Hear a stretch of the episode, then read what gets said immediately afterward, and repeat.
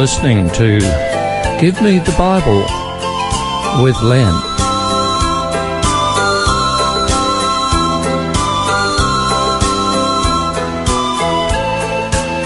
Today's program is entitled Blessings.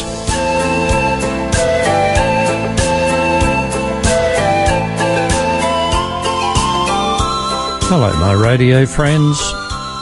I'm glad you've joined me today for another program in the series, Give Me the Bible. Today, we will consider the subject of blessings. In case you're not too sure what a blessing is, it is something good that is given to you, something that you like, and something that helps you. Some blessings are material, some psychological, and some spiritual. The first blessing we will consider today was from Jesus. After his resurrection, Jesus did not immediately go back to heaven. He stayed here on earth for a period of 40 more days. You can read that for yourself in Acts chapter 1. Immediately after Jesus' resurrection, that Sunday evening, the disciples were huddled together in a locked room because they feared what the Jews might do to them. They were probably afraid for two reasons. Firstly, the body of Jesus had disappeared from the tomb, and the Jews would probably blame the disciples for the disappearance. Secondly, with their leader out of the way, the disciples feared that the Jews would attempt to eradicate them, and they too would be killed. One of the disciples was missing. We don't know why Thomas was not there, but when he came back to where the others were, they announced, "We have seen the Lord." That's from John 20, verse 25. Thomas scoffed. Unless I see the nail marks in his hands and put my fingers where the nails were and put my hand into his side, I will not believe it. Even in today's vernacular, we still have the expression Doubting Thomas, referring back to this occasion.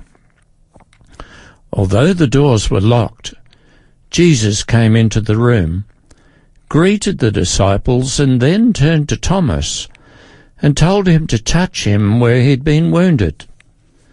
Then he said, "Stop doubting and believe." Then Jesus made this statement, "Because you have seen me, you have believed. Blessed are those who have not seen and yet have believed."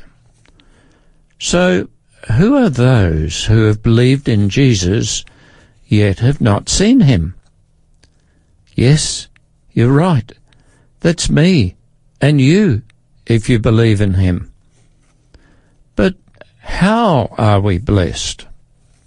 Well, we will know that Jesus died for our sins, that we are forgiven, that we are loved by God, and that we will be given eternal life. In effect, the effect of that is that we will have a sense of self-worth. We will have peace. We will have hope for the future. And we will know that we're not alone in this sin-darkened world. And we will know that we are loved. You know, my friends, that's a fantastic blessing. In this day and age where the focus is on making money, becoming successful, and having a good time, to be content and happy is something many, even rich people, envy. If you read chapter 20 of John yourself, you will note that when Thomas recognized that Jesus was indeed in the room in person, he made this statement, "My Lord and my God." Although Jesus generally referred to himself as the Son of Man, there were quite a few times where he is called Son of God. Jesus was God, but laid aside his divinity while here on earth to experience what human beings have to go through, to rub shoulders with us, to save us. Now, we've covered the reasons for all this in a previous program entitled, Why a Man? In the Gospel of Luke, chapter 10 and verse 32, is something Jesus said to his disciples privately. And this relates in part to what Jesus said to Thomas. He said, "Blessed are the eyes that see what you see. For I tell you that many prophets and kings wanted to see what you see, but did not see it, and to hear what you hear, but did not hear it." This is blessing number 2. In the Old Testament, there are approximately 350 prophecies that relate to Jesus. All of them have come true. This, to me, friends, is powerful evidence that the Bible is true, that it can be trusted, that it is the Word of God, and that you can depend on it. Those prophecies were made hundreds and hundreds of years before the coming of Jesus.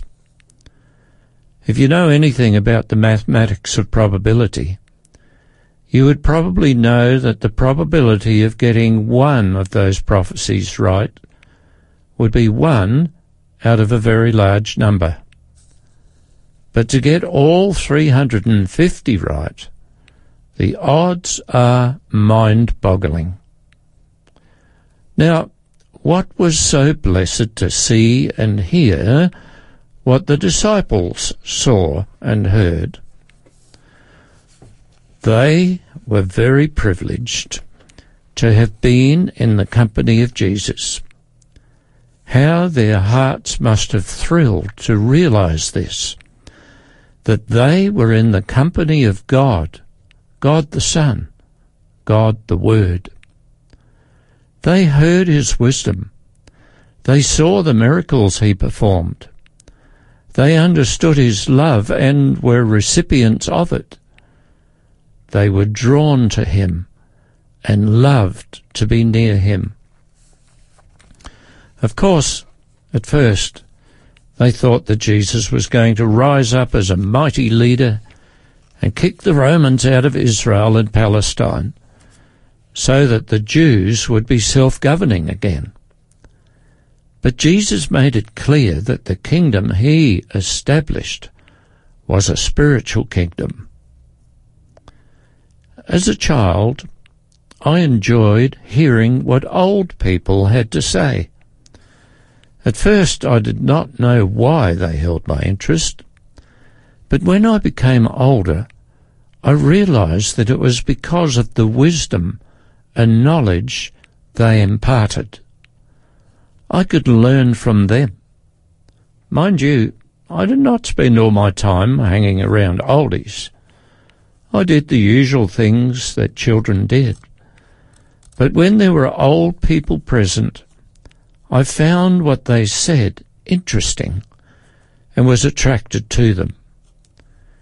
It is no wonder that great crowds of people flocked around Jesus. He shared something that gave people hope and joy and made them feel satisfied. And the disciples were with him practically all the time. That would have been fantastic. Yet, in another sense, we who believe are to have the privilege of what the disciples experienced.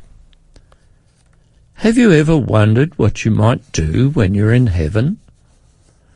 Some people have suggested that heaven would be boring. I think the best and most wonderful thing in heaven well, simply to be in the presence of Jesus, to praise and thank him. Maybe you've had a taste of that by being in the presence of someone you really like, or even better, love. It's not what you do that counts. It's simply being with that person. Receiving eternal life and being in the presence of Jesus is a blessing the disciples had, and it is a blessing I am physically, eagerly looking forward to. Now, blessing 3. From the paraphrase version of the Bible known as the Clear Word, Matthew chapter 6 and verse 6 says, "But when you pray, find a solitary place to talk quietly with God. Your Heavenly Father will hear your prayers, and you will soon find a blessing in the time you spend alone with him." Have you ever heard of the problem some people have when they are subjected to prolonged, dark, gloomy days? It's known as Seasonal Affective Disorder, SAD, SAD for short. This disorder is especially common in areas of high latitude, where the winters are cold, the days are short, and people spend a lot of time indoors. Countries like Iceland, Sweden, and Norway have such winters, and there are many people there who are subject to SAD, Seasonal Affective Disorder.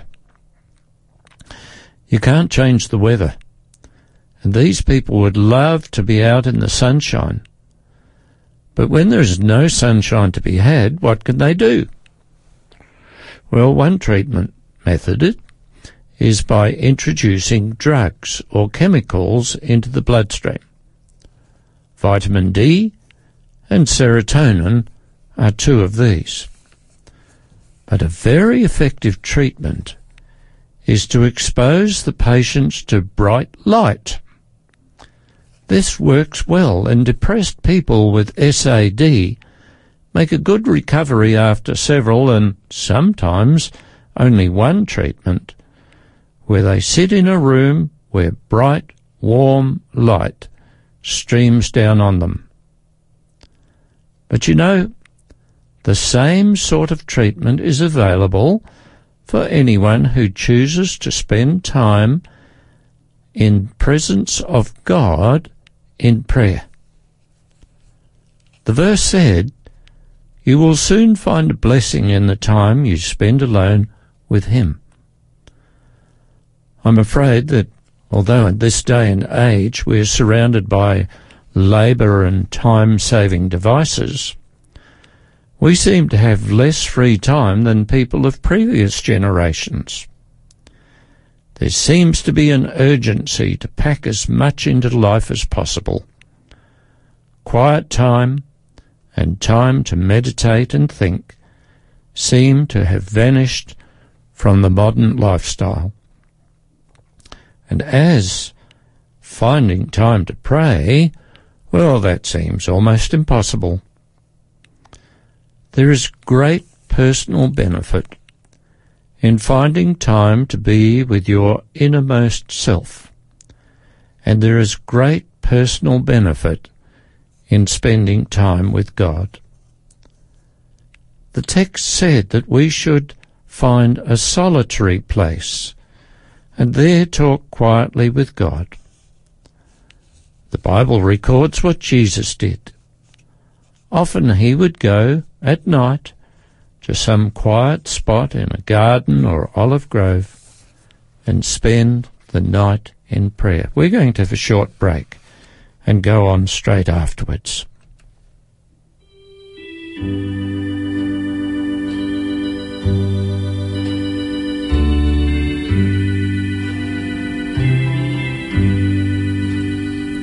Precious Lord, take my hand Lead me on, let me stand. I am tired, I am weak, I am worn. Through the storm, through the night, lead me on to light. Take my hand. Precious Lord, lead me home. When my way grows drear, precious Lord, linger near. When my life is almost gone, hear my cry, hear my call, hold my hand lest I fall. Take my hand, precious Lord, lead me home. When the darkness appears and the night draws near and the day is past and gone.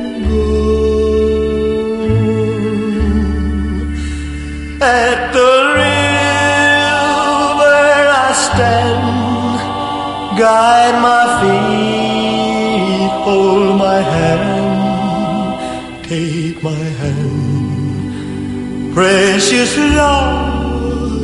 Lead me home, precious Lord. Take my hand, lead me home.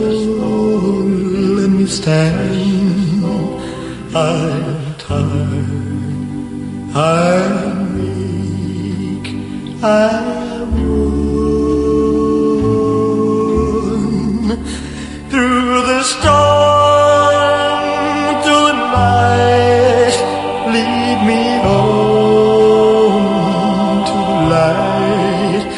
Take my hand, precious Lord, lead me home, lead me home. In case you didn't know, that was Elvis Presley, who made an album and sang quite a lot of spiritual songs. Just before the break, we were talking about spending quiet time with God. And we had the example of Jesus, who, on many occasions, would go by himself to a solitary place and pray. Other people have a special part of their home or shed or garden where they go to simply think, meditate and pray. Not only is it a wonderful therapy, but it puts you in a closer relationship with the Lord. There is a great blessing in making a regular time and place where you can put aside the cares, troubles, and responsibilities of life and be alone with God. Is there somewhere you can have as a prayer room or prayer place? If you can follow the practice of Jesus in setting aside a time and place for prayer each day, and if you receive the benefits of following this practice, why don't you give the station or our producer, Nick, a call and share how you have benefited? A personal example of being alone with God was when I was living in the country. One day, when I was alone, I decided to climb a mountain that overlooked a large open plain. It wasn't necessary for me to have special climbing equipment, as the mountain was not that high, nor was it terribly steep. When I reached the top, I spent some time in prayer, just talking, in this case, aloud to God. For me, it was a special and exhilarating experience. And in your case, even if you have a lively family, take the time to go into your room and pray. You'll never be the same again. We don't need to fill our lives with garbage, TV, videos, computer games and the like. Those things empty us rather than fill us. Go for blessings. Spend quiet time with God. Now, the fourth blessing I want to bring to your attention today is found in the book of Romans chapter 4 and verse 7. It says, "Blessed are they whose transgressions are forgiven, whose sins are covered." You know, all pagan religions are such that the people are always attempting to appease their gods. They have to make offerings and sacrifices, and if they do something wrong, they think their gods will be annoyed with them and cause them some. With those religions, there is no forgiveness, no peace. Life is one continual effort in trying to keep on the right side of their stern and not-so-pleasant gods.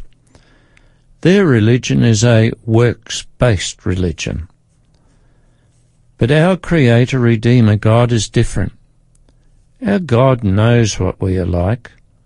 Psalms 103 verses 13 and 14 explains it very well. It says, "As far as the east is from the west, so far he removed our transgressions, our sins from us. As a father has compassion on his children, so the Lord has compassion on those who fear him. For he knows how we are formed. He remembers we are dust." Essentially, the text explains that the God who inspired the Bible, the God the Bible speaks about, is a loving, caring God who has compassion on human beings. He cares for us. He knows the stuff we have to deal with. He knows our weaknesses. He knows our tendency to do wrong instead of right. He knows the human condition. He knows our names, where and how we live, the words we say, and even our very thoughts. In Matthew 10, verse 26, the Bible tells us that God knows even the number of hairs we have on our heads. The Apostle Peter goes even further in 1 Peter 5, 7. Not only does God love us and cares for us, but wants us to take him into our confidence. Cast all your anxiety on him, because he cares for you. The text from Romans 4:7 said that we are blessed when our transgressions are forgiven. As Martin Luther first experienced, and as people who worship pagan gods, there is no let-up, no freedom. Their sins stay with them forever. But not so with God. 1 John 1:9 reminds us, "If we confess our sins, he is faithful and just and will forgive us our sins and cleanse us from all unrighteousness." What a blessing it is to be forgiven. It's like being given a new start, a clean sheet. To be forgiven allows us to get on with life and not be dragged down by guilt and a sense of our own failures. My friends, if you are suffering because of what you know you've done wrong, instead of being eaten up because of your failures, take and make the opportunity to go to God in prayer and ask for forgiveness. Just speak to him. If he knows how many hairs are on your head, he will listen to you and forgive you. And when you've done that, it'll be like a huge load has been lifted from your back. Now today we've seen how we can be blessed.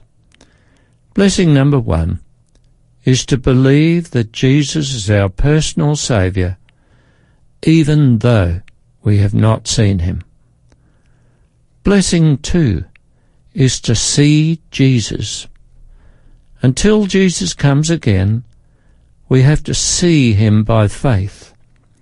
But then we will see him face to face. Then that blessing will be so great and wonderful, we will be filled with joy unimaginable. Blessing number three is to spend time alone with God in prayer. And blessing number four is to have our sins forgiven. My friends, that's four blessings from God. Blessings that enrich your life and give an anchor to your soul. As a Christian, I enjoy these blessings, and I sometimes feel sad for people who don't know God. They must feel quite alone and find the future dark and foreboding. I'd love to share more with you on this subject, but time is up for today. I really want you to have these blessings too, and that's my wish for you today. May God bless you as you allow him to work in your life.